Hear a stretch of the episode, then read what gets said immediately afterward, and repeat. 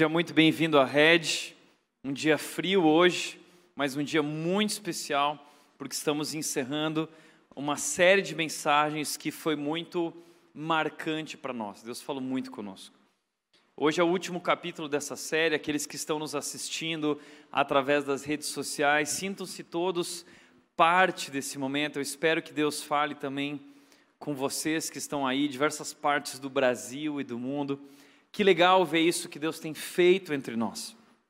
Nós recebemos diversos testemunhos, muitas pessoas compartilharam a respeito uh, daquilo que Deus falou e do quanto Deus tem transformado as suas vidas através dessa série de mensagens. Foi muito especial. Por outro lado, eu também vi pessoas que comentaram comigo dizendo: Tiago, eu nunca apanhei tanto na minha vida. E eu saía do culto da igreja aqui, às vezes, até desanimado. Eu ouvi pessoas dizendo: Tiago, eu não fui na série, porque meu casamento, minha família já está tão destruído que eu tinha certeza que se eu fosse, eu só ia chorar. Chorar. Mas eu gostaria de dar uma palavra sobre isso, dizendo que o propósito da série, de forma nenhuma, é gerar culpa. O propósito da série é mostrar o nosso verdadeiro adversário. E o nosso adversário é a cultura contemporânea, o mundo em que nós vivemos, que possui um padrão diferente do padrão de Deus. A Bíblia nos diz que a vontade de Deus para as nossas vidas é boa, agradável e perfeita, ou seja, Deus tem para a sua vida e para a sua família e para o seu casamento um plano que é bom, é agradável, é perfeito. Mas o mundo em que nós vivemos tem destruído você e tem impedido você de viver tudo isso, porque há um padrão diferente, eles acreditam em coisas diferentes e nós nos conformamos, nós adotamos esse padrão, nós seguimos os moldes do nosso mundo e por isso nossas famílias estão tão destruídas. Papéis invertidos. Vivemos numa sociedade em crise, essa sociedade em crise é reflexo dessa crise familiar. Não sabemos mais o que significa ser homem, o que significa ser mulher, qual é o papel do marido, da esposa, dos pais, dos filhos. Por isso, a verdade é que estamos diante de famílias destruídas, famílias disfuncionais, famílias desestruturadas. E nós precisamos ir ao encontro da vontade de Deus, e por isso nós trouxemos aqui na série não nossas opiniões, não achismos, mas trouxemos a palavra de Deus, a sabedoria bíblica, a sabedoria do Criador, para trazermos definições, para compreendermos qual é o plano, qual é o padrão de Deus, para então podermos viver uma transformação a partir dessa renovação. Não é isso que diz Romanos 12, 2? Sejam transformados através dessa renovação da mente para serem capazes de experimentar o plano, a vontade perfeita de Deus. Se você deseja viver isso como família, você precisa entender qual é o padrão, o que a palavra de Deus diz a respeito disso, e é isso que buscamos na série, a sabedoria bíblica. E talvez quando você esteve ouvindo o padrão de Deus a respeito de família e o papel do homem, da mulher e de cada um no casamento, ah, talvez você ficou preocupado porque percebeu que o seu casamento, a sua família, a sua história de vida está muito distante disso. E talvez isso te desanimou. Talvez você olha para o seu casamento hoje, para a sua família, e você diz, Tiago, não tem mais jeito. Chegamos no fundo do poço, eu não vejo mais uma saída. Muitas pessoas me procuram dizendo isso, Tiago, eu vim conversar com você porque eu tenho pensado em ir embora, eu tenho pensado no divórcio. E o que eu sempre digo é que essa é a pior escolha possível. Nosso mundo, nessa mentalidade utilitarista, é, imediatista, um mundo de relações descartáveis. O nosso mundo diz: seja feliz, siga o seu coração, mas eu quero te dizer que o divórcio passa longe de ser uma escolha pela felicidade. Na maioria das vezes, o divórcio é a escolha pela dor. Por isso, eu gostaria de mostrar para você um outro plano.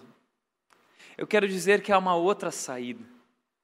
E para isso, para te mostrar que há uma outra saída, que Deus pode fazer algo na sua vida, na sua história, eu quero te mostrar a história de uma família imperfeita. Uma tragédia, uma família que viveu uh, talvez uh, situações que nós jamais imaginamos viver. E através da história dessa família hoje eu quero te encorajar. E talvez em muitos momentos da história dessa família você vai se identificar. E que bom que você se identifique, porque a história dessa família fala muito sobre quem nós somos. Hoje eu quero te encorajar olhando para a história de uma família especial na Bíblia, que é a família de Jesus. E a família de Jesus, nós encontramos a história dessa família lá em Mateus, capítulo 1, versículos 1 e 2. Mateus é o primeiro livro do Novo Testamento. Quatro evangelhos foram escritos, os quatro primeiros livros do Novo Testamento, na ordem que eles estão na nossa Bíblia, e Mateus é o primeiro. E é interessante que a história de Jesus começa sendo contada através da história da sua família. E essa história é contada através de uma genealogia. Veja o que diz o texto: este é o registro dos antepassados de Jesus. É o registro da história familiar, da família de Jesus e dos seus antepassados. Agora, a gente, quando vê uma genealogia na Bíblia, geralmente a gente passa rápido, a gente pula por cima, porque genealogias são chatas, né? é muito chato ficar lendo, ah, fulano gerou ciclano, que gerou ciclano, que gerou ciclano, que gerou ciclano. Caramba, é, é, todo mundo gerando todo mundo, e você não entende nada, não sabe quem são aquelas pessoas, nomes estranhos pra caramba. Então a gente passa por cima. Mas é uma pena porque as genealogias, elas têm tanto para nos ensinar. E hoje eu quero te mostrar isso, através dessa genealogia. Eu quero te contar a história da família de Jesus. E a história da família de Jesus começa com um homem chamado Abraão. O texto diz: Abraão gerou Isaac, Isaac gerou Jacó, Jacó gerou Judá e seus irmãos. A história começa com um homem chamado Abraão. E Abraão não era um homem especial. Abraão era alguém que não provavelmente não conhecia Deus. Ele vivia na cidade de Ur dos caldeus. Os caldeus tinham o seu próprio Deus. Era uma cidade próspera. As pessoas que ali viviam tinham uma vida especial, uma vida confortável. Ur era conhecida como uma grande cidade. E provavelmente Abraão tinha uma vida boa. Mas Abraão já era um homem de 75 anos, casado, quando Deus chama Abraão, dizendo em Gênesis 12: Abraão, sai da tua terra, deixa a tua casa, deixa a tua família e vai para a terra que eu te mostrarei, porque eu tenho um plano para a sua vida, eu tenho uma promessa uh, e eu quero que você vá e através da sua vida todas as famílias da terra vão ser abençoadas. Uau!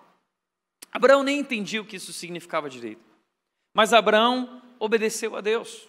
E pegou Sara e suas coisas e ele partiu sem rumo, simplesmente disposto a obedecer a Deus.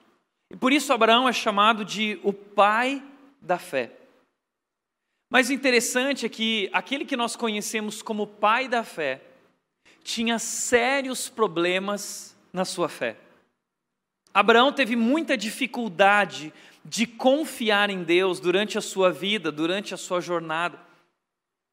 E a história de Abraão nos ensina que ah, foi um processo, a fé de Abraão foi um processo de conhecer a Deus. E Abraão, não pense que Abraão foi ah, viver uma vida boa, Abraão sofreu muito, Abraão, Abraão passou por diversos problemas, muitos problemas. Problemas no casamento, problemas com sua família, com pessoas próximas, muitos problemas. Abraão enfrentou problemas no casamento. Abraão foi casado durante 112 anos.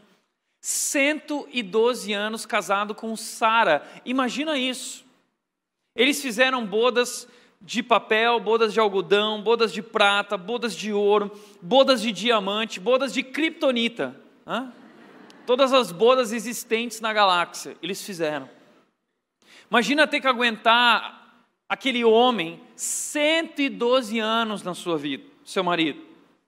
Abraão e Sara tiveram um casamento de 112 anos. E não foi um casamento fácil. Eles passaram por muitas dificuldades nesse casamento. A primeira dificuldade que eles enfrentaram foi em relação a ter filhos. Sara era estéril, ela não podia ter filhos.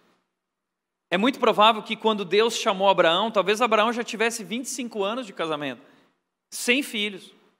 E quando Abraão, Deus chama Abraão, ele diz: Abraão, eu vou te dar um filho e eu vou te dar uma descendência. E não havia nada mais importante para um homem naquela época do que descendência, porque aquilo era o seu legado. Então, um homem que não podia ter filhos era um homem que não tinha um legado, faltava algo. E uma mulher que não podia ter filhos, era estéril, era considerada naquela cultura uma mulher amaldiçoada. Não existiam tratamentos avançados como hoje de fertilização. Eles tiveram que lidar com aquilo. E talvez você já passou por isso, talvez você tenha vivido isso. Vocês querem ter filhos e não conseguem ter filhos. Abraão e Sara enfrentaram isso. E Deus disse para Abraão: Eu vou te dar um filho, mas Deus demorou mais 25 anos para fazer isso. Ou seja, provavelmente, talvez Abraão e Sara viveram 50 anos do seu casamento sem filho. Imagina as lutas, imagina a pressão sobre Sara, imagina o peso que Sara carregava por essa situação. Eles sofreram muito. E além disso, esse casamento sofreu também outros tipos de problemas. Quando eles partiram em obediência a Deus, uma das terras pela qual eles passaram foi o Egito. E o faraó, imperador do Egito, ah, ele tinha o costume de reparar nas mulheres e se houvesse uma mulher muito bonita que chamasse a atenção dele e ela fosse casada, o faraó matava o marido da mulher e tomava essa mulher para ele, para possuí-la. E aí, quando Abraão se aproxima do Egito, diz a Bíblia que Sara era muito bonita, Sara era uma gatinha, tá? Sara era uma gatinha, Abraão sabia disso. Quando eles estavam se aproximando do Egito, Abraão pensou o seguinte: eu vou dizer que não é minha esposa, vou dizer que é minha irmã. Isso era uma meia-verdade, porque Sara era filha do mesmo pai, com outra mãe, mas na verdade era uma mentira. O que Abraão estava sendo era Abraão estava sendo um banana, tá? Um bananão. E ele estava com medo de que o faraó a, a, tomasse Sara e matasse ele. Então ele mente para o faraó e para todo mundo lá no Egito, dizendo assim: não, ela é minha irmã, ela é minha irmã. E todo mundo cresce o olho em Sara. E Sara é colocada numa situação, levada diante do faraó. Imagina isso no coração de Sara. Ela vendo um marido que não se posiciona, um marido com medo, um marido banana. A mesma coisa que Adão fez com Eva, em não assumir a responsabilidade pelo cuidado, pela proteção, né, que se esquiva, que, que, que foge da sua responsabilidade. Assim Abraão faz a mesma coisa, isso é recorrente na vida de muitos homens. De fugir da sua responsabilidade, do seu verdadeiro posicionamento, correto posicionamento, Abraão foge. Mas eles descobrem que Abraão era casado com Sara e o faraó manda chamar Abraão e diz: Abraão, que é isso? Por que você mentiu? Você nos colocou numa situação terrível, colocou tua esposa numa situação terrível. E Abraão aprende uma lição. Agora imagina isso no coração de Sara. O que se passou na mente dela? Imagina isso. E pior, depois a situação se repete, eles passam por outra terra, um outro rei, o rei Abimeleque, e aí Abraão, mais uma vez, com medo, o pai da fé, pai da fé, parece piada, né? O pai da fé, com medo, e aí ele mente mais uma vez, ah, é minha irmã, e mais uma vez coloca a sua esposa numa situação extremamente desagradável e perigosa. Mas aí eles descobrem, mais uma vez, Abraão toma uma dura. Abraão, por que você fez isso? Então, aos trancos e barrancos, Abraão, esse marido que é um banana, ele vai aprendendo, ele vai sendo transformado por Deus ao longo do tempo. Mas imagina as crises que eles viveram diante de todas essas lutas. Sara, no seu coração. Abraão, de repente eles não têm filhos, e aí Isaac não, não chegou ainda, Deus disse que ia dar um filho, mas esse filho não chega, Deus está demorando, eles olham no relógio, está atrasado. Aí Abraão e Sara pensam o seguinte: vamos dar uma ajudinha para Deus. Deus, olha, você não está conseguindo, eu acho, né? Então nós vamos dar uma ajudinha. Aí Abraão faz o quê? Ele vai e tem relações com a serva de Sara para ter um filho. Naquela cultura havia um costume, uh, Deus detestava esse costume, porque Deus é contra esse tipo de, relacionamento, Deus é a favor do casamento, mas os homens faziam isso, era cultural. Abraão fez isso, algo que desagradava a Deus, e ele foi, teve relações com a serva de Sara para ter um filho, para ser o filho da promessa. Achando que estava ajudando a Deus. Mas essa situação criou uma animosidade entre Agar, a serva, e Sara. E Sara começou a brigar com Agar e Agar com Sara. Imagina Abraão no meio dessa história, o seu casamento, a sua família, ele tem que mandar Agar embora porque Sara não aguenta mais, ele tem que mandar Agar porque Agar fica grávida de Ismael. E essa ajudinha de Abraão vai custar muito caro, porque até hoje, até hoje, ah, Ismael representa os povos árabes, Isaac representa o povo judeu. Até hoje esses povos brigam entre si, por causa de uma ajudinha para Deus. Entenda, Deus não precisa de ajuda. E Abraão, Deus queria que Abraão entendesse que ele não precisava de ajuda, que Deus faria um milagre através de Sara, e até Sara duvidava disso. Certa vez Deus falou: Eu vou te dar um filho. Ele ia lembrando Abraão: Eu vou te dar um filho, eu vou te dar um filho. E Sara começa a dar risada, e aí Deus vira para ela e diz assim: Sara, por que você está rindo? Existe algo impossível para o Senhor? Existe algo impossível. E Deus provou que era verdade, ele, ele, ele dá um filho a Sara, é um milagre, eles têm um filho chamado Isaac, um milagre. Entenda uma coisa, eu não sei o que você está vivendo, qual é o tamanho do seu problema. Talvez diante de você só um milagre possa mudar tudo isso. Deixa eu te falar, a Bíblia está cheia de histórias como a sua. E Deus gosta, Deus gosta de causas impossíveis porque Ele quer mostrar o poder dele e se revelar a nós, e Ele se revela a Sara na sua dificuldade física.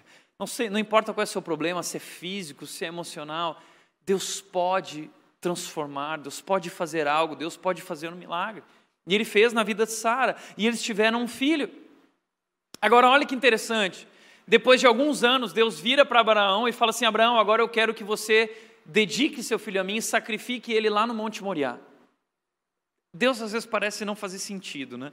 Uh, o cara esperou 50 anos para ter o filho dele, quando ele tem o filho dele, Deus vira e fala assim: agora eu quero que você sacrifique o teu filho para mim. Por que, que Deus faz isso?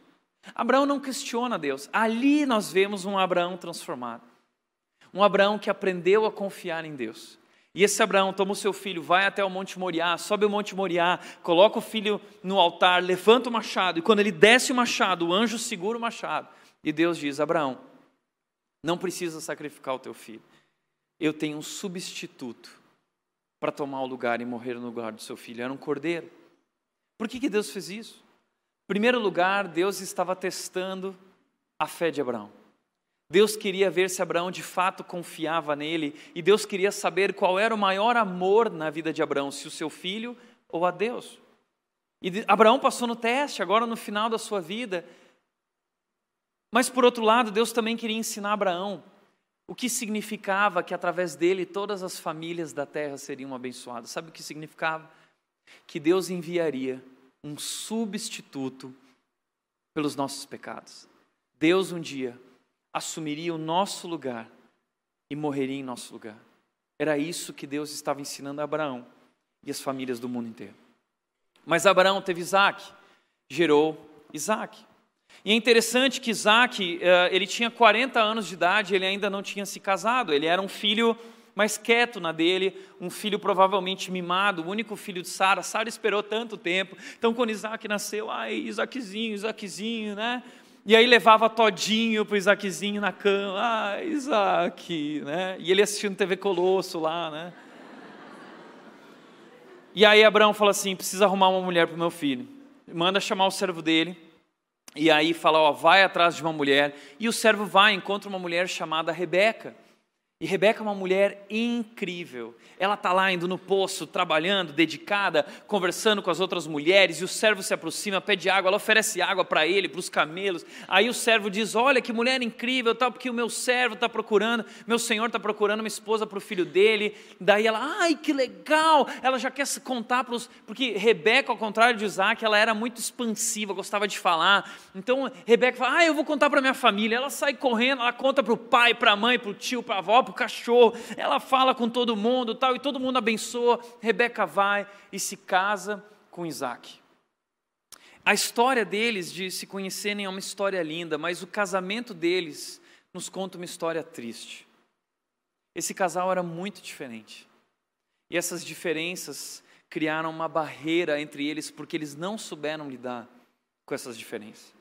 Rebeca, mais extrovertida, Isaac, mais na dele, e de repente vieram os filhos e Rebeca construiu uma relação com o filho mais forte que a relação com o próprio marido. Ela gostou de Jacó, ela se identificava com Jacó, e Isaac se identificava com Esaú, porque Esaú era um, um guerreiro, um caçador, tudo que Isaac sempre quis ser. E uh, Isaac tinha uma preferência por Esaú e, e Rebeca tinha uma preferência por Jacó.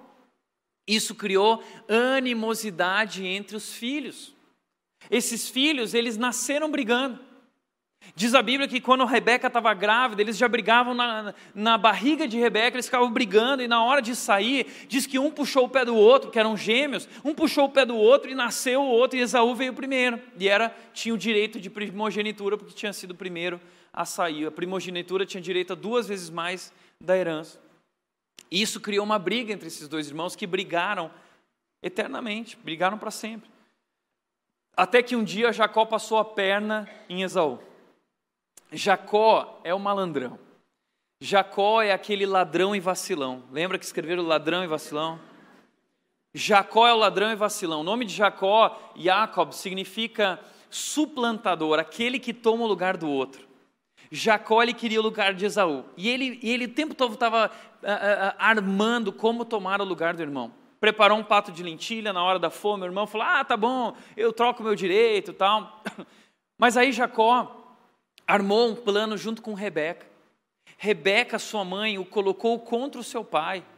Rebeca armou um esquema contra o seu marido, não respeitou, não se submeteu ao seu marido. E quando chegou a hora de Isaac abençoar Esaú, sabe o que Rebeca fez? Vestiu Jacó como se fosse Esaú, porque diz a Bíblia, interessante que uh, Esaú era tipo Tony Ramos, sabe? Todo peludo, tal, não sei o quê. E a Isaac já era muito velho, não conseguia mais enxergar. Isaac precisava tocar, sentir o cheiro do campo, né? Porque Esaú tinha aquele odor, né? De caçador, tal. E aí ela chama Jacó e fala assim: Jacó, vamos pôr essa pele de cabrito em você. Colocou a pele de cabrito, tal, o cheiro lá do irmão. E aí ele foi lá e enganou o seu marido. O filho se colocou contra o pai. Olha essa família dividida.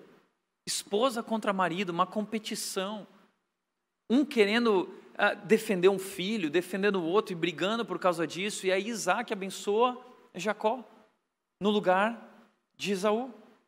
Engana o pai.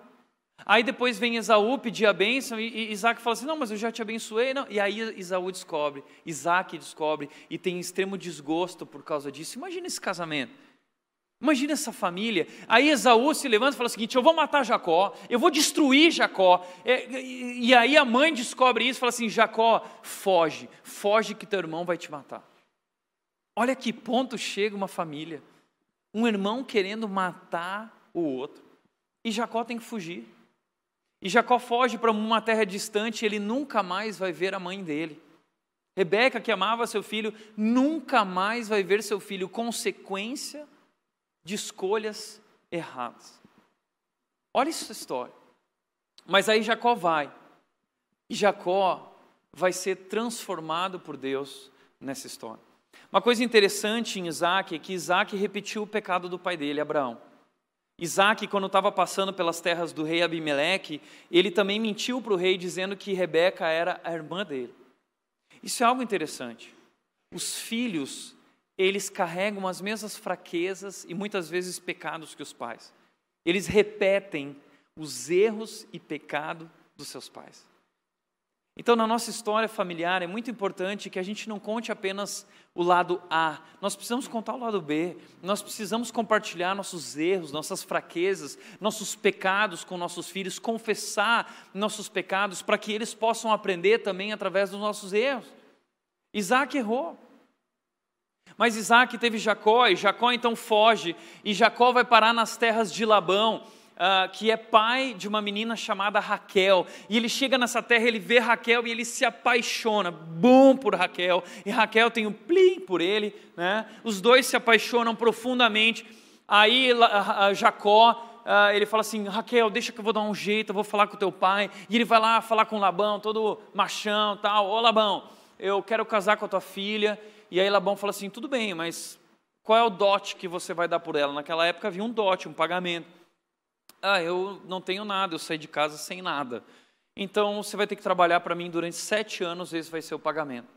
Ah, ok, eu vou trabalhar, tudo bem. Eu curto Raquel. E ele foi lá, trabalhou, trabalhou, trabalhou. Depois de sete anos, trabalhando muito, ele chegou para Labão e falou assim: Labão, paguei, tá pago, sete anos, agora eu quero me casar. Ok, vamos fazer um casamento. Fizeram um casamento grande, uma festança. Naquela época o casamento podia durar uma, duas semanas. Fizeram uma grande festa regada bebida, ah, provavelmente muito vinho. E eu acredito que Jacó estava tão feliz e realizado, depois de sete anos de trabalho duro, que ele falou assim: Ah, eu mereço, agora eu vou curtir. E ele deve ter bebido um pouco a mais, porque diz que ele foi para a tenda do encontro para ter relações e consumar o casamento, mas ele chega lá, ele tem relações, e quando ele acorda pela manhã, ele olha para o lado e ele toma um susto. Por quê? Porque ele não se casou com Raquel, ele se casou com Lia. A Bíblia diz que a Lia era muito feia muito feia. E ele olha, ele toma um susto e ele fala assim: Eu fui enganado. Eu fui enganado pelo meu sogro. Então, o enganador acaba de ser enganado, ele acaba de lidar com aquilo que ele causou na vida do irmão da família dele. E aí ele corre até Labão e diz: Labão, o que, que você fez? E aí Labão diz: Olha, eu não podia casar a, irmã, a, minha filha mais, a minha filha mais nova sem casar antes a filha mais velha, imagina. Então, primeiro você casou com a mais velha, agora se você quiser casar com a mais nova, você trabalha mais sete anos. Nossa. E aí foi lá, Jacó estava apaixonado, falei, tá bom, vou trabalhar mais sete anos. 14 anos de trabalho. Vai ser apaixonado assim na Bíblia, né? 14 anos de trabalho para agora casar com Raquel. Então, Jacó, sabe o que está acontecendo na vida de Jacó? Ele está sendo transformado por Deus. Ele está lidando com uma pessoa que é como ele. E isso vai transformando a vida dele, o coração dele, até que através de uma série de situações, Deus coloca Jacó de joelhos diante dele, Jacó se quebranta, Jacó entende que ele precisa ser transformado e Jacó recebe um novo nome da parte de Deus, o nome de Israel, porque ele é um homem agora transformado, escolhido por Deus. E aí Jacó sabe o que ele faz? Transformado, ele vai ao encontro do irmão dele, Esaú, e ele pede perdão ao irmão e o irmão perdoa ele. Uau! Será que na tua história de família não existem coisas desse tipo que ficaram para trás? Feridas profundas? Um irmão que se colocou contra o outro irmão?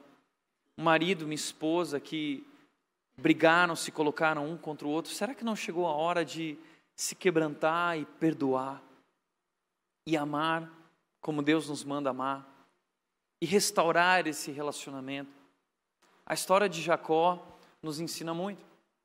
Jacó, diz o texto, gerou Judá e seus irmãos. Por que, que o texto diz gerou Judá e seus irmãos? Porque Jacó teve 11, 12 filhos e, e essa é a família de José do Egito. A família de. A gente adora José do Egito aqui na rede, a gente sempre fala sobre ele. Então, uh, Jacó é pai de José, Judá e seus irmãos, é isso que significa. Só que ah, José é filho de Raquel, a esposa que, que Jacó amava. E aí então José se tornou o filho preferido, o filho mimado, e isso aumentou a animosidade entre os irmãos, porque o pai tinha preferência por José. E aí ia comprar presente de Natal, ah, ia nas lojas Montreal, comprava roupa para todos os filhos nas lojas Montreal, né? Mas para o Zezinho comprava no Goboss, né? Aí todo mundo no dia da criança ganhava meia, Jacó recebia Play 4. Né? Os irmãos estavam indignados, até o dia que o Zezinho, muito inteligente, sábio, chegou para os irmãos e disse o seguinte: Olha, eu tive um sonho, e sabe o que aconteceu nesse sonho? Todos vocês se dobravam diante de mim. Nossa, os irmãos olharam para José e falaram assim: Cara, nós vamos te matar, mano. Nós vamos te matar. E eles começaram a bolar esse plano.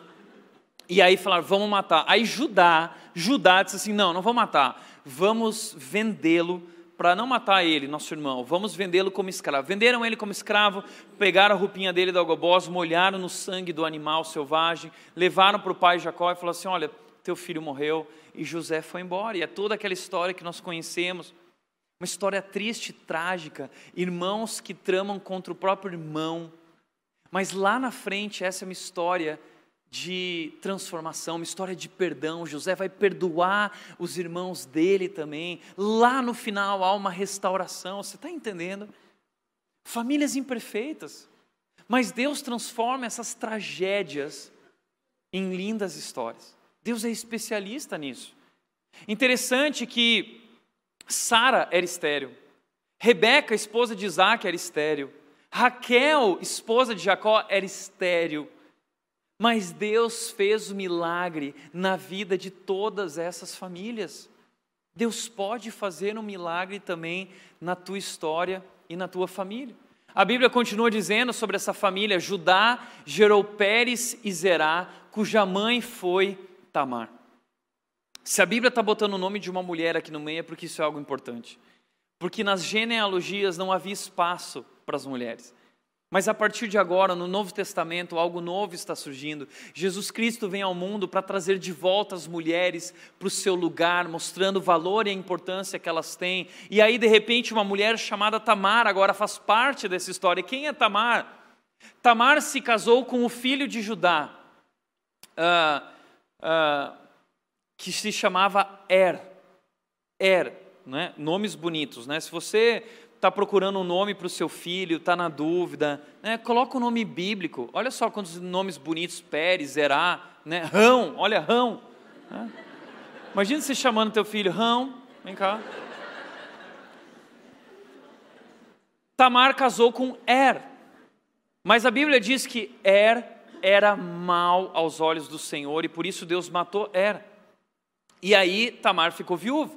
Mas existia a lei do levirato, que dizia que o parente mais próximo, ou provavelmente o irmão, deveria assumir a viúva e dar um filho para a viúva para que ela tivesse uma descendência, para trazer a descendência do, do rapaz, do irmão que havia morrido. E aí ela casa com Onã, o segundo filho de Judá. Só que Onã não queria dar um filho para Tamar, porque se ela tivesse um filho, o filho ia tomar toda a herança dele. Que o irmão morreu, era a herança era dele. Ele não queria dar um filho para Tamar, porque a herança ia para esse filho. Então ele fez o que reprovava a Deus e, e Deus matou Onã também. É o segundo marido de Tamar que morre. E aí Judá olha para Tamar e fala assim: essa mulher é amaldiçoada. Né? Agora, interessante isso, que Judá é aquele tipo de pai que não consegue enxergar a perversidade na vida dos filhos. A gente falou sobre isso quando nós falamos sobre Eli. Tem muitos pais que eles acham que a culpa é sempre dos outros. Ah, o amigo dele, a escola, o ambiente, a, a, a professor, o diretor, mas a culpa é nunca do filho, porque nunca vê o filho como mal, como pecador. Assim era Judá, e ele coloca a culpa em Tamar. E pior, ele fala assim: Tamar, é, eu tenho mais um filho, Selá tinha mais um filho, mas ele ficou com medo de dar o filho para Tamar, porque imagina, morreu dois, vai morrer mais um, essa mulher amaldiçoada. Fala assim: ó, ele engana elas, vai, deixa Selá crescer, quando ele crescer o suficiente, você casa com ele. E aí Tamar vai embora, o filho cresce e Judá não dá o filho para ela se casar. E ela é viúva, provavelmente sofrendo muito, porque as viúvas não tinham condições de sustento. E aí Judá fica tão indignada, Tamar fica tão indignada que ela, ela bola um plano mirabolante. E ela se, se, se veste de prostituta cultural, ritual, de uma deusa que existia, que não existia, mas algo daquela época, daquela cultura. E Judá está vindo pelo caminho ela, ela se coloca no local onde Judá ia passar, e Judá então convida ela para se deitar com ela, para se deitar com ele. E aí ele fala assim: Olha, se você se deitar comigo, eu vou te dar um pagamento, um cabrito. Ele não está aqui agora comigo, mas eu vou deixar meu selo com você, o cajado e o meu anel. E aí então Judá se deita com Tamar, mas ele não sabe que é Tamar. Ele se deita, provavelmente ela estava usando um capuz, alguma coisa. E aí ele vai embora e Tamar fica grávida. E Tamar fica grávida e todo mundo fica sabendo que ela está grávida e começam a chamar ela de adúltera, porque ela não era casada. Adúltera, adúltera. Aí mandam avisar Judá: olha, Tamar está grávida. Aí Judá manda assim: ó, pode apedrejar ela, pode matar porque é adúltera. Olha só que hipócrita. Que ela tá, é, quem adulterou foi ele com ela. Mas é essa hipocrisia de pessoas da família de Jesus. E essa hipocrisia existe dentro da igreja. Existem pessoas hipócritas, nós somos hipócritas. Nós vivemos olhando o pecado, o erro na vida dos outros, mas não assumimos, não vemos, não enxergamos os nossos erros. E Judá é esse hipócrita. Mas aí Tamar, na hora que vão querer apedrejar ela, ela fala assim: não, não, Judá, o filho é teu. Está aqui teu selo, está aqui teu cajado, está aqui a, a, o anel. E aí Judá cai em si, percebe o erro dele e assume Tamar, assume esses filhos. E Tamar tem gêmeos, Pérez e Zerá. Olha que rolo, olha que rolo nessa família. Aí ela tem gêmeos, Pérez gerou Esrom, Esrom gerou Rão, Rão gerou Aminadab, Aminadab gerou Nasson, Nasson gerou Salmão, tá? Não pense em comida japonesa agora não, tá? Salmão. E aí diz a Bíblia, Salmão gerou Boaz, cuja mãe foi Raabe. Outra mulher. Por quê? Quem é Raabe? Raabe é uma prostituta. Uma prostituta está na lista da família de Jesus. Uma prostituta. Raabe era de Jericó. Deus disse que ia dar para o povo de Israel a cidade de Jericó. E Deus usa essa mulher Raabe, que era uma prostituta, para receber os dois espias que foram lá ver a cidade, porque eles iam guerrear contra essa cidade. E aí Raabe recebe os dois espias e Raabe diz: "Olha, eu creio no Deus de vocês, é, porque eu ouvi falar dos grandes feitos de Deus, de tudo que Ele fez, eu creio que Ele é o verdadeiro Deus, e eu quero me render ao Deus de vocês. Então ela faz um acordo com os espias, eles vão tomar a terra, mas eles vão proteger Raabe e sua família. Então essa família fica guardada na casa, eles matam todo mundo, tomam a terra de Israel, Raabe se casa com um desses homens, então Raabe faz parte agora dessa família, uma prostituta que foi transformada por Deus, e agora faz parte da família de Jesus. Mas aí diz que Boaz gerou Obed, cuja mãe foi Ruth, mais uma mulher. E uma das mais lindas histórias de amor da Bíblia viveu Ruth. História digna de filme de Hollywood, filme romântico. Sabe o que aconteceu? Ruth casou com um dos filhos de Noemi. E Noemi era uma mulher que era casada com um homem, ela tinha dois filhos. Ruth casou com um deles. E a Bíblia diz que Noemi viveu uma tragédia na família dela, porque o marido morreu e logo depois os dois filhos morreram. Então Noemi perdeu tudo na vida dela e ela ficou viúva, perdeu o marido e os dois filhos. Uma tragédia. Talvez você também já viveu na sua história de vida tragédias. Perdeu alguém que você amava, perdeu o seu marido. E ali Noemi se vê nessa situação e ela diz para Ruth: Ruth, você é nova, vá se casar novamente. Aí Ruth vira para ela e diz: Não, eu não vou te abandonar, eu vou cuidar de você, e o teu Deus será o meu Deus, e onde tu fores, eu irei, eu vou cuidar de você. E Ruth é uma mulher incrível, ela cuida de Noemi, já idosa, no final de sua vida. E Ruth, ela não tem mais, não é mais casada e ela precisa se virar para conseguir sustento para ela e para Noemi e diz que ela vai mendigar nas plantações lá na terra de Israel, e havia uma plantação de um homem chamado Boaz. E olha só que legal, Deus vai transformar uma tragédia numa linda história. Deus fere profundamente essas mulheres para suprir fielmente na vida delas. E aí, de repente, Ruth ela vai para uma plantação, havia uma lei que quando o pessoal recolhia a colheita, aquilo que caísse no chão não podia pegar de volta, tinha que deixar no chão para os pobres virem e recolherem. E assim Ruth vai para a batalha. Ruth é aquela mulher corajosa, ela assume a responsabilidade, ela vai cuidar de Noemi e ela vai colher espigas ali no campo, os restos, para levar para Noemi. E um dia o dono da plantação, que se chama Boaz, ele vê aquilo e ele diz: Uau, que mulher! E ele percebe Ruth, e Ruth percebe ele. E ela volta para casa e compartilha com Noemi: Ah, eu vi um gatinho boaço. E aí Noemi vira para ela e fala assim: Sabe o que é interessante? Boaz é teu parente resgatador. E ele é um dos homens que, pela lei do levirato, pode assumir você. Uau! E aí é uma, é uma deucidência. Deus promove o encontro deles, e aí Ruth vai ao encontro de Boaz e eles se apaixonam, eles se apaixonam. E eles se casam, e Boaz cuida de Ruth, protege Noemi, e uma linda história na Bíblia que é a história de Ruth. Uma linda história. E Ruth, que tinha perdido o marido e sofrido tanta dor, agora ela faz parte da família de Jesus e ela é a bisavó do rei Davi. Bisavó do rei Davi, ela faz parte de uma família importante. Boaz então gerou, Obed gerou Jessé, Jessé gerou o rei Davi. O rei Davi. Um jovem. A história desse jovem é incrível. Deus escolheu Davi para ser o rei de Israel. Ninguém dava nada para Davi. Davi era o caçula da sua família, e naquela época o caçula, ao contrário de hoje, era extremamente desvalorizado. Ser caçula era ter que servir todo mundo. Davi era invisível, ele tinha que cuidar das ovelhas, enquanto os irmãos eram conhecidos como homens e soldados. Aí um dia o profeta Samuel tem que ungir uh, um dos filhos de Jessé. Ele vai lá, leva um cabrito, faz um churrasco. Aí Jessé faz um desfile lá de filhos, né, para ver qual seria o filho. Vem o primeiro malhado no CrossFit, né? Fortão. Aí Samuel fala assim: "Uau, é, certamente é esse aí, né? Esse cara aí". Aí Deus não. Aí vem o próximo, Rodrigo Hilbert, né? Aí Samuel fala assim: "Não, não é esse, não é esse". Né? E vem o outro e Samuel acha, não, agora é esse. Não, e acabou os filhos de Jessé. E aí Samuel fala assim, acabou teus filhos, Jessé? Ah, não, tem, tem mais um, que é o caçula. Mas ele está lá com as ovelhas. Jessé, Samuel fala, manda trazer ele. E quando entra Davi, Deus fala para Samuel, é ele. Porque o homem vê a aparência, mas eu vejo o coração. Enquanto todos viam só um pastor de ovelhas, Deus via um rei. E Deus diz: Davi é um homem segundo o meu coração. Posso te falar uma coisa?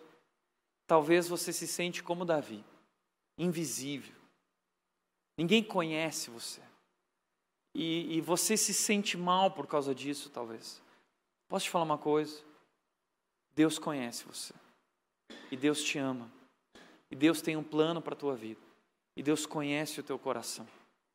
Renda-se a esse Deus. E Davi se rendeu a esse Deus, e Davi foi um homem excelente, ele derrubou o gigante, e ele se tornou rei de Israel depois de muito tempo, muita espera, e Davi venceu durante 20 anos batalhas. A Bíblia diz que ele venceu, venceu, venceu, venceu, e aí ele percebeu que Deus estava com ele. E quando ele percebeu isso, foi aí que Davi começou a pisar na bola. A Bíblia diz que Davi começou a acumular mulheres. E um rei não deveria fazer isso. Deus havia dito e Davi, que é o homem segundo o coração de Deus, vai pisar na bola, vai errar feio. Diz que na época que os reis deveriam sair para a guerra, Davi não sai para a guerra, provavelmente porque ele já estava armando alguma coisa. Sabe o que ele estava armando? Todo mundo foi para a guerra, Davi está em casa e ele está lá de férias, né? Ah, indo dormir tarde, computador, internet. Aí diz a Bíblia que ele acordou certa tarde, né? Geralmente as pessoas acordam de manhã, Davi acordou certa tarde, talvez naquela enhaca, né? Aí foi lá assistir televisão, estava passando sessão da tarde, Lagoa Azul, né? Ele estava assistindo, comendo traquinas, Coca-Cola. Aí ele, né, ah, estou me sentindo sozinho. Ele foi para o terraço do palácio e disse que ele viu uma mulher bonita tomando banho, nua, tipo a banheira do Gugu, sabe?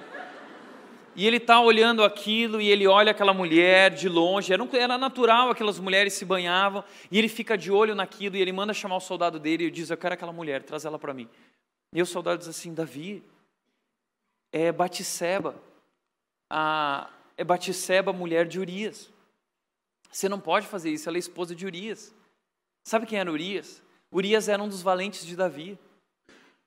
Uh, Davi, certa vez, ele foi protegido pelos valentes, os soldados mais próximos dele, os melhores amigos dele. Davi um dia estava com sede, durante a madrugada, esses valentes foram até o acampamento inimigo buscar água para Davi, trouxeram Davi sua água. Eles amavam Davi, eles tinham uma relação profunda. Urias era esse homem, um desses valentes, e, e, e Batseba era esposa de Urias. Mas Davi não está nem aí. Davi perdeu a cabeça, ele ficou louco, ele se tornou inconsequente.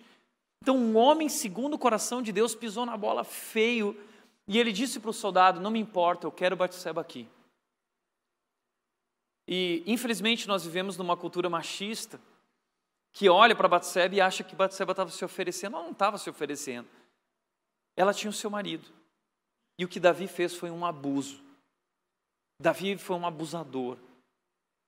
O que Davi fez é terrível abominável aos olhos de Deus. E pior, Batseba ficou grávida. E aí, quando Davi ficou sabendo, ele falou assim: vão descobrir, vão descobrir o que eu fiz. Urias vai descobrir o que eu fiz, eu vou ser descoberto. E aí, sabe o que ele fez? Ele tentou encobrir o pecado dele. Você já viveu isso? Cerrou, pisou feio na bola e depois tentou encobrir.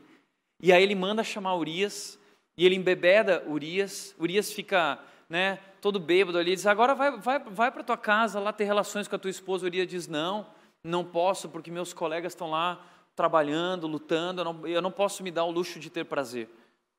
Aí Davi bola um outro plano. Planeja matar Urias. Eu vou matar Urias. O que, que ele faz? Coloca Urias na frente da batalha. Primeiro batalhão, que sempre morria primeiro. Urias morreu. Ou seja, Davi armou a morte de Urias. E aí sabe o que Davi fez? Virou e falou: "Ai, tadinha da Batseba, viúva, quem vai cuidar dela? Eu vou cuidar dela. Vem cá, Batseba." E ele encobre o pecado dele, mas Deus conhece o coração dele confronta ele através do profeta Natã, que diz: "Davi, você pecou. Você pecou e fez o que Deus reprova." E isso é legal de Davi, que quando Davi é confrontado, ele se quebranta. E ele escreve o Salmo 51 que é ele confessando o pecado dele, o pior pecado dele, e o quanto aquilo destruiu a vida dele. E aí é, ele mostra que Davi é um homem segundo o coração de Deus, não porque ele não pecava, mas porque ele se quebrantava, porque ele era um homem contrito diante de Deus. Um homem segundo o coração de Deus não é um homem que não peca, é o homem que chora quando peca, se arrepende quando peca e muda isso vai trazer sérias consequências para a vida de Davi, para a vida de Batseba. E aí ele teve um filho chamado Salomão. Ele teve um filho com Batseba chamado Salomão. Mas por causa dos erros do Davi, Davi vai sofrer sérias consequências familiares. Ele tem um filho, Absalão, filho de Davi, se coloca contra Davi, tenta matar o próprio pai para assumir o lugar do pai no trono. Imagina isso, um filho que tenta matar o próprio pai. Mas ele teve Salomão. E sabe o que Salomão fez? Salomão pisou na bola feio também. Salomão recebeu de Deus tudo para governar, sabedoria, se tornou o homem mais rico que já existiu, mas Salomão o mesmo, cometeu o mesmo erro do pai dele, Davi. Começou a acumular mulheres, mas muito mais que o pai. A Bíblia diz que ele tinha 300 esposas, 700 concubinas, mil mulheres, um harém, para mostrar quão bom ele era, quão importante ele era, quão poderoso ele era. O problema é que Deus reprovava isso. E esse homem vai fazer o que Deus reprova, e essas mulheres são de outros povos que amavam outros deuses, pessoas idólatras. E essas mulheres chegavam para Salomão e falavam assim: Salomão, ai, sabe o que, que é? Lá na minha casa tinha um ídolo, nós adorávamos aquele ídolo, eu quero um poste ídolo para mim aqui em Jerusalém. Aí Salomão ia lá, ah, minha querida, vem cá, eu faço tudo por você, construí um poste ídolo para ela. Mas Salomão tinha mais mil, 999 mulheres, né? E essas mulheres chegavam, ai, Salomão, você fez um poste ídolo para ela, eu também quero um poste ídolo, né? Aí Salomão ia lá, construía outro poste ídolo. Ai, Salomão, e nós? Você não fez poste ídolo para nós? Tá bom, eu vou fazer poste ídolo para todo mundo. Diz a Bíblia que quando Salomão morreu, havia postes ídolos espalhados por toda a região. Nunca houveram tantos postes ídolos em Jerusalém, Israel mergulhou na idolatria, Salomão destruiu o reino por causa disso. Salomão descobre isso no final da vida dele. No final da vida dele, Salomão é um homem desgostoso, um cara azedo, magoado com a vida. E ele olha para trás e ele vê que ele errou. E ele escreve um livro chamado Eclesiastes para corrigir os erros dele, para aqueles que viriam alertá-los para que não fizessem a mesma coisa. E ele diz: nada na vida satisfaz. Busque a sua satisfação nas coisas que estão acima desse mundo, naquilo que está na alegria acima do sol, no Deus, tema a Deus acima de todas as coisas e obedeça aos seus mandamentos. Você está entendendo? Famílias imperfeitas, pessoas imperfeitas que fazem parte da história de Jesus. E o texto diz: Salomão gerou Roboão, Roboão e Jeroboão brigaram, dividiram o reino. 1 Reis 14:30 diz que eles viveram uma briga eterna. Roboão gerou Abias, Abias gerou Azá. Salomão, Roboão, Azá gerou Josafá, Josafá gerou Georão, Georão gerou Uzias, Uzias gerou Jotão, Jotão gerou Acas, Acas gerou Ezequias, Ezequias gerou Manassés, Manassés gerou Amon, Amon gerou Josias, Josias gerou Joaquim e seus irmãos, nascidos no tempo do exílio da Babilônia. Não dá tempo de falar sobre todos, mas a verdade é que esses homens conseguiram piorar a história dessa família. Eles foram muito piores que esses homens que eu compartilhei com vocês. Eles fizeram o que Deus desaprovava. Poucos deles amaram a Deus. Os piores reis de Israel aqui estão e fizeram Israel mergulhar na idolatria. E por isso Israel foi levado ao exílio da Babilônia. Essa família se perdeu.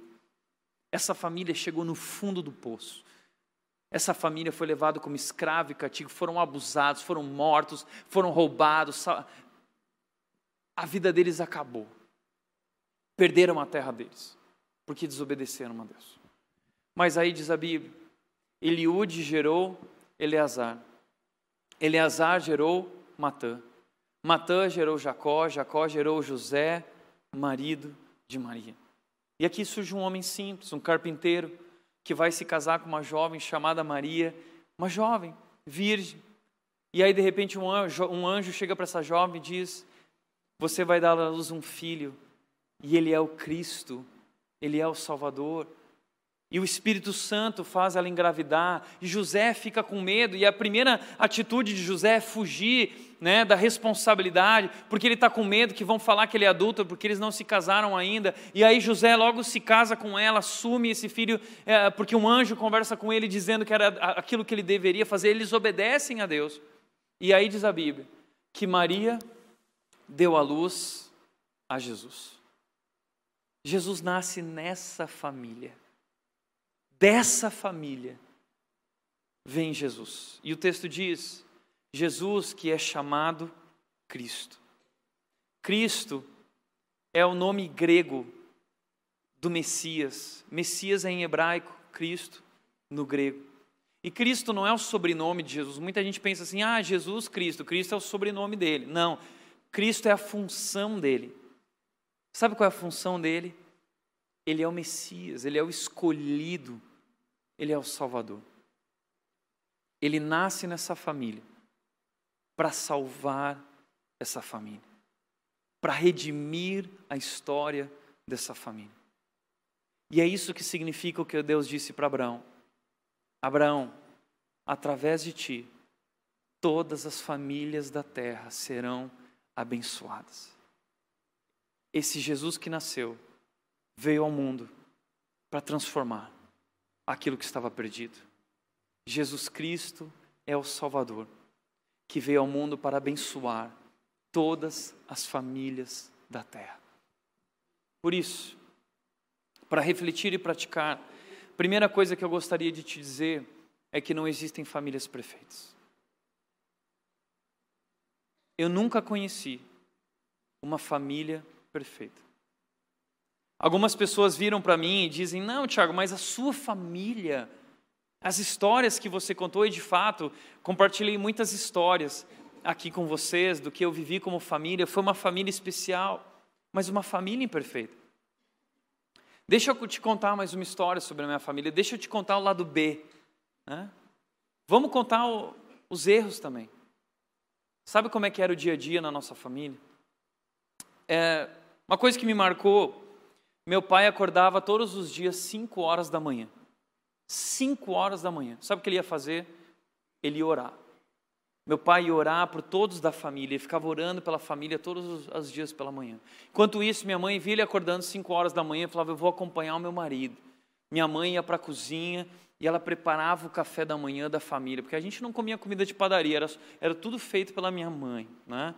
Pão integral, pão sem glúten, pão, é, iogurte, granola, ovos mexidos, bacon, né? Aquele café da manhã maravilhoso de hotel. Minha mãe ficava preparando, meu pai orando. Aí meu pai terminava de orar, ele ia até o quarto. Meu pai chegava lá no quarto, a luz apagada, a gente estava dormindo, seis horas da manhã. Meu pai acendia a luz, né? E a gente acordava e falava: Oh, pai, que bom que você acendeu a luz, né? E aí meu pai abria a janela, né? ele olhava lá para fora: Vejam, filhos, mais uma manhã nasceu e as misericórdias do Senhor se renovaram nessa manhã. Oh, Pai, nós abraçávamos o nosso Pai, obrigado, obrigado por abrir a janela, obrigado por ligar a luz. Aí nós íamos nos arrumar para o café da manhã. E aí a gente chegava no corredor de casa e eu me encontrava com meu irmão e a minha irmã. Tinha um banheiro, né? Aquele era um momento abençoado da nossa história familiar. A minha irmã entrava no banheiro e ela demorava horas lá dentro. Sabe o que a gente fazia enquanto ela estava dentro do banheiro? A gente orava pela vida dela. Né? Ó oh, irmã querida, seja abençoada por Deus, nossa irmã que nós amamos. A minha irmã saía do banheiro, ah, irmã, né, por favor, vem aqui. Eu entrava. Aí nós íamos tomar café da manhã todos juntos, alegria, né? Só bom humor pela manhã todo mundo olhando para o outro, e nós fazíamos devocional junto, leitura bíblica de salmos, orávamos uns pelos outros de mãos dadas e falávamos: agora vamos para a escola, vamos para o trabalho, né? Essa não era a história da minha família, tá bom, gente? Não era. Pelo contrário, quando meu pai acordava a gente, parece que já estava tudo atrasado. Meu pai ligava a luz, abria a janela e a gente já gritava: não, não, não. E aquela briga começava logo de manhã cedo para sair da cama. Meu pai tinha que arrancar a gente da cama. E aí era aquela briga. Aí ia todo mundo para o banheiro, se encontrava na frente do banheiro, a briga continuava na frente do banheiro. Vai logo, eu não aguento mais, é todo dia a mesma coisa. Aí ia todo mundo tomar o café da manhã já naquele mau humor. Pior era dia de ir para a igreja. Dia de ir para a igreja era pior, porque tinha que acordar cedo no domingo para ir para a igreja. Eu nunca gostei, ninguém gostava de ir para a igreja. Aí meu pai chegava e falava assim: não vai, não tem opção, vocês não têm opção nenhuma, vocês vão para a igreja. Ele abria a janela, arrancava a gente da cama, e, ah, todo bravo, brigava no banheiro, brigava no café da manhã. Aí entrava no carro, todo mundo de bico e brigando, os irmãos brigando atrás, os filhos brigando atrás. E aí a esposa e o marido brigando na frente, por quê? Porque a família inteira naquela situação, ah, porque você, porque você, você, você. E aí era a terceira guerra mundial, saindo de casa até chegar na igreja, aquela briga, gritaria dentro do carro. Aí eu lembro, chegava perto da igreja, meu pai virava e gritava assim, ó, agora chega! Aí a gente ficava quietinho, né? Hã? Entrava, chegava perto da igreja, parava o carro, estacionava. Meu pai saía do carro, botava a Bíblia dele debaixo do braço. Aí chegava na porta, abria a porta. Esposa querida, joia rara. Ah, cá. meu amor.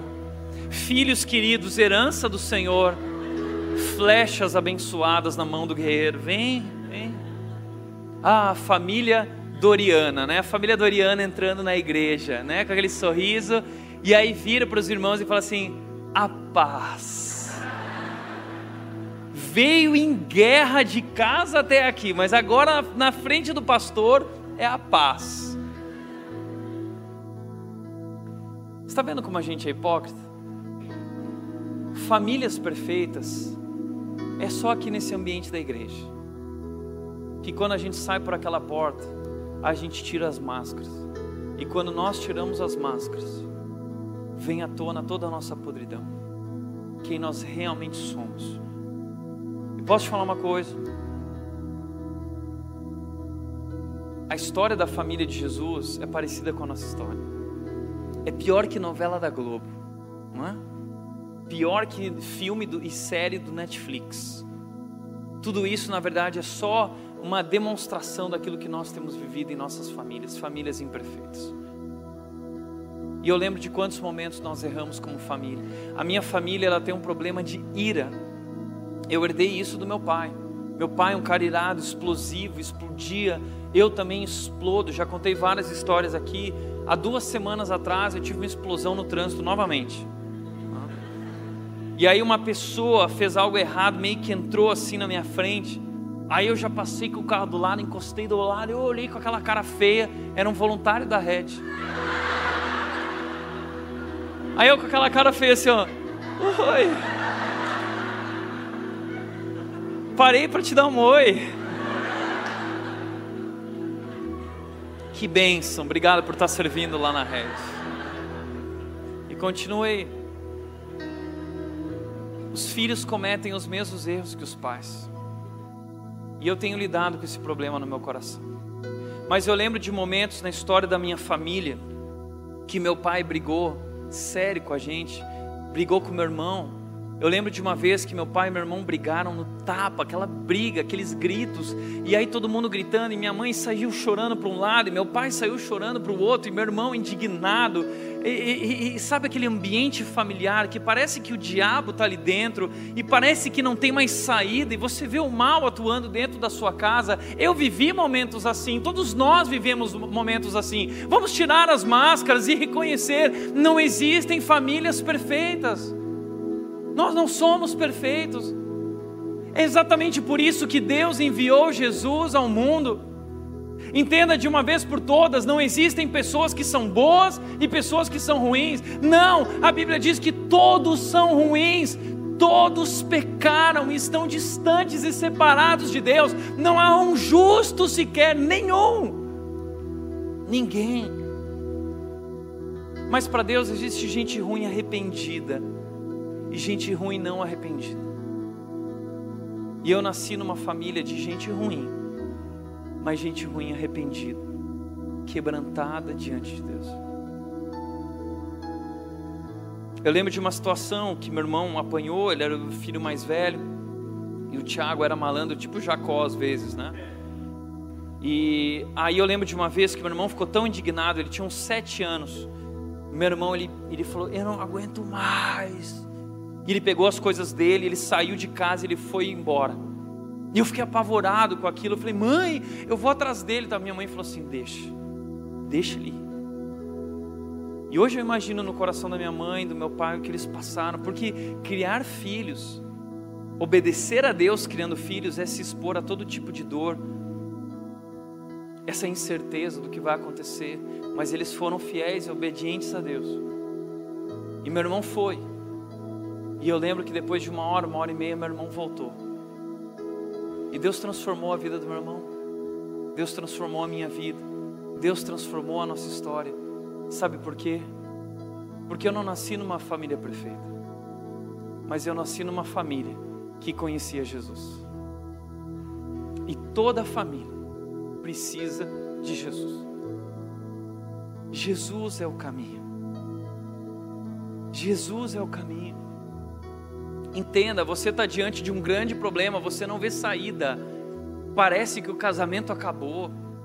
Parece que não há mais como transformar a história da sua vida familiar. Eu sei que parece mas também parecia para essas famílias, parecia que não havia saída, mas Deus transformou essas histórias, Deus transformou tragédias em lindas histórias. Ele é especialista em fazer isso. A Bíblia diz em Efésios 3:20, Deus é capaz de fazer infinitamente mais do que tudo que nós pedimos ou pensamos, de acordo com o seu poder que atua em nós. Deus pode transformar a sua família mas Ele fará isso através de Jesus Cristo. Traga Jesus para dentro da sua casa, renda-se diante do Salvador, deixe Jesus nascer em sua família, em sua casa, traga a presença de Deus para sua casa, assim como Obed-edom na Bíblia, existe um homem chamado Obed-edom, sabe o que ele fez? Ninguém queria a arca do Senhor, porque se tocava nela morria, não tinha onde guardar a arca do Senhor. Aí pegaram a arca, Obed-edom falou assim: traz para minha casa. Quando a arca chegou, disse que abençoou a vida de Obed-edom e da família de Obed-edom. A presença de Deus abençoa uma família. Sabe o que você precisa? Você precisa trazer a presença de Deus para dentro da sua casa. E essa semana muitas famílias fizeram isso, fazendo culto no lar, o nosso desafio abrindo a palavra de Deus, famílias postando que fizeram a ceia em família e compartilhando quão especial foi trazer a presença de Deus para sua casa. Sua família precisa do Salvador. Só Jesus pode transformar a sua história. Mas entenda que a transformação da família é um processo. Não vai ser do dia para a noite pode ser que demore a vida inteira. Lembra que Abraão e Sara foram casados durante 112 anos. É um processo. E nesse processo, nossos erros são trazidos à tona através do casamento. Marido e esposa vão se conhecendo e descobrindo quão pecadores são. Mas você tem duas opções. Você pode viver uma briga para sempre, ou você pode se render ao Salvador, que transforma pecadores, que transforma pessoas imperfeitas. E você pode aprender a amar como Jesus te amou, com um amor sacrificial, e perdoar. E diz a Bíblia que Jesus Cristo amou e, tendo-os amado, amou-os até o fim. Nós somos chamados para viver esse amor em nossas famílias, amar até o fim e dar a nossa vida um pelo outro. Esse amor o mundo não conhece.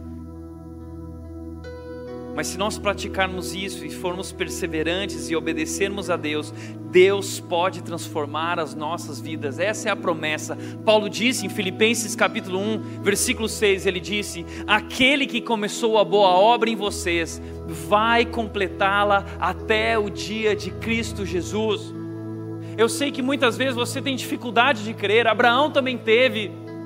Ao longo do tempo, parece que as coisas não acontecem, a gente quer desistir, a gente acha que a gente conhece um caminho melhor, e a gente abandona o que não deveria abandonar. Deus está te chamando para crer e confiar nele, porque Ele quer fazer uma obra na sua vida e através da sua vida, na sua família. Por isso, renda-se a esse Deus. A obra que Ele começou, a promessa é: Ele vai completar até o dia de Cristo Jesus. Ele pode transformar o teu casamento, Ele pode transformar o teu marido, Ele pode transformar a tua esposa, a vida do teu filho. Ele pode, mas você precisa crer, confiar e obedecer. E nesse processo, Deus vai desatar os nós, Deus vai libertar, Deus vai transformar, Deus vai fazer o impossível, porque Ele é especialista em causas impossíveis. Se você crer, confiar e obedecer. Eu gosto muito da história daquele menino que estava lendo a revista em quadrinhos e a mãe dele tinha proibido ele de ler a revista em quadrinhos durante a madrugada e os pais foram dormir ele estava lá escondido lendo com abajur e, e, e a história estava incrível, interessante porque o herói dele agora estava numa situação muito difícil, impossível de sair. O herói estava preso na linha do trem, acorrentado, o trem estava vindo desgovernado, milhares de pessoas iam morrer, a namorada do herói foi levada pelos bandidos, uma situação terrível. Nesse momento a mãe abre a porta e fala assim: eu já falei, eu não quero você lendo. Eu vou até o banheiro e quando eu voltar, eu quero ver a luz apagada e você dormindo. E o menino ficou apavorado, angustiado, porque o herói dele estava numa situação que não tinha mais saído. E agora o que vai acontecer? Não dá tempo de ler história. E ele teve uma incrível ideia. Ele foi até a última página do quadrinho. E na última página do quadrinho ele viu uma imagem. O herói dele estava liberto, tinha vencido, parou o trem, salvou as pessoas, salvou namorados, bandidos estavam presos e tudo acabou bem. Eu acho essa historinha incrível, porque a nossa vida é como essa história em quadrinhos. E o último quadrinho da história se encontra em Apocalipse 21 e 22, que mostra que o nosso Salvador venceu e ele transformou a vida daqueles que creram nele. E no final da história, nós estamos com Jesus em família, famílias restauradas e transformadas, vivendo a verdadeira família, a família de Deus, diante do Cordeiro, diante do Salvador. Esse é o último quadrinho da história, esse é o último momento da história, e nós vamos viver eternamente com o nosso herói, eternamente com o nosso Salvador, que disse: a obra que começou será completada, Jesus Cristo vai completar a obra na sua vida. Eu não sei como eu não sei como Ele vai fazer para desatar os nós. Eu não sei como Ele vai tirar as correntes. Eu não sei como Ele vai fazer vocês vencerem essa luta no casamento. Mas eu sei que se você crer e obedecer, Ele fará. Renda-se ao Salvador. Assim como aqueles reis do Oriente se renderam ao Salvador, assim como aqueles pastores se renderam, aquela família se rendeu. Nosso papel é se render diante do Salvador o Salvador pode transformar as nossas histórias, as nossas famílias. Ele transforma pessoas imperfeitas e famílias imperfeitas através do seu amor perfeito. E nós vamos agora celebrar esse amor perfeito através da ceia. que nos lembra esse amor perfeito. Jesus Cristo deu a vida por nós, ele morreu. A ceia, o pão representa o seu corpo entregue, o, o, o cálice representa o seu sangue derramado. Ele morreu no seu lugar, ele é o Salvador. E ele nos prova o seu amor. Deus te ama. Ele prova o seu amor para conosco pelo fato de Cristo ter morrido por nós enquanto éramos pecadores. Ele te ama e ele tem um plano para a sua vida. Renda-se a esse amor. Deixe esse amor transformar a sua vida. E falar eu creio é assumir um compromisso com esse amor, o mesmo amor que foi derramado sobre a sua vida. Agora você é chamado para viver esse amor na tua casa, com tua esposa, com teu marido, com teus filhos. E esse amor e a presença de Jesus pode transformar as nossas histórias. Então, ao participar desse momento, você está assumindo um compromisso e lembrando da tua responsabilidade de amar como Jesus te amou. Mas quando pegar esse cálice, esse pão, a Bíblia diz que nós praticamos a ceia até que ele venha. Lembra o seguinte: tem data, tem data. Os dias estão contados quando nós seremos libertos do pecado e do mal, e nós seremos totalmente transformados. Então hoje nós estamos renovando a nossa confiança a nossa esperança de que Deus está conosco e Ele está nos conduzindo. Vamos tomar ceia, você vai receber, nossos voluntários vão passar. Se você crê em Jesus Cristo, esse momento é para aqueles que creem que Jesus Cristo é o Filho de Deus, o Salvador. Se você crê, você pega o pão, o cálice, segura na mão, nós vamos cantar. Presta atenção nessa música, enquanto isso, reflita na sua vida, entrega a sua vida, a sua família. Segura que quando eu voltar, nós vamos celebrar esse momento juntos. Pai, nós queremos te agradecer. Tu és o grande eu sou, o Deus soberano, Deus poderoso, Deus criador. E nós somos tão imperfeitos, pecadores. Estávamos perdidos, Deus. A nossa desobediência causou um desastre. E nós sofremos tanto. Mas o Senhor provou o teu amor, enviando o teu Filho Jesus Cristo. O Senhor entregou teu Filho para morrer a nossa morte, assumir o nosso pecado. Jesus Cristo abriu mão da sua glória, deixou os céus e veio ao mundo, assumiu a forma humana, viveu, sofreu e morreu Esse pão representa o corpo de Jesus que foi entregue, que foi crucificado, que foi esmagado por nossos pecados. E esse cálice representa o sangue de Jesus, que foi derramado naquela cruz, derramado sobre nós. Sangue que nos lavou dos pecados, sangue que nos purifica, sangue que nos salvou, sangue que nos traz vida eterna.